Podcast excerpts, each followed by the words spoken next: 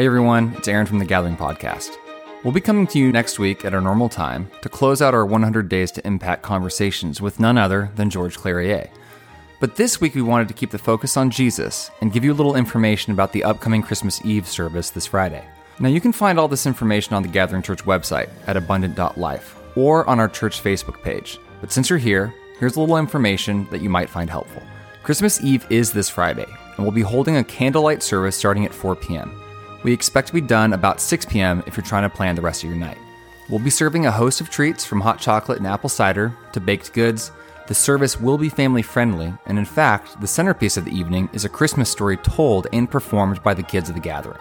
There will also be a Christmas choir, corporate worship, and an inspiring message to center us on Jesus during the holidays. Now, due to some inclement weather, we needed to move the service inside, with everything in the news about Omicron, a rise in COVID cases during the holidays, we wanted to make sure to create an environment that allowed any and all who wanted to be able to attend in person be able to come. The main sanctuary will continue to be a mask optional environment as it has throughout the pandemic, and weather permitting will continue to have an option outside.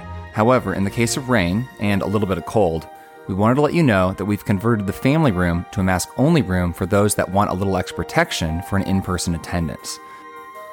Over 2,000 years ago, the Messiah Israel had been waiting for was born into this world under unusual circumstances and in a way that shocked everyone. That Messiah was Jesus, and he changed the world. We're excited to be able to celebrate his birth with you this Friday at 4 p.m. We hope to see you there.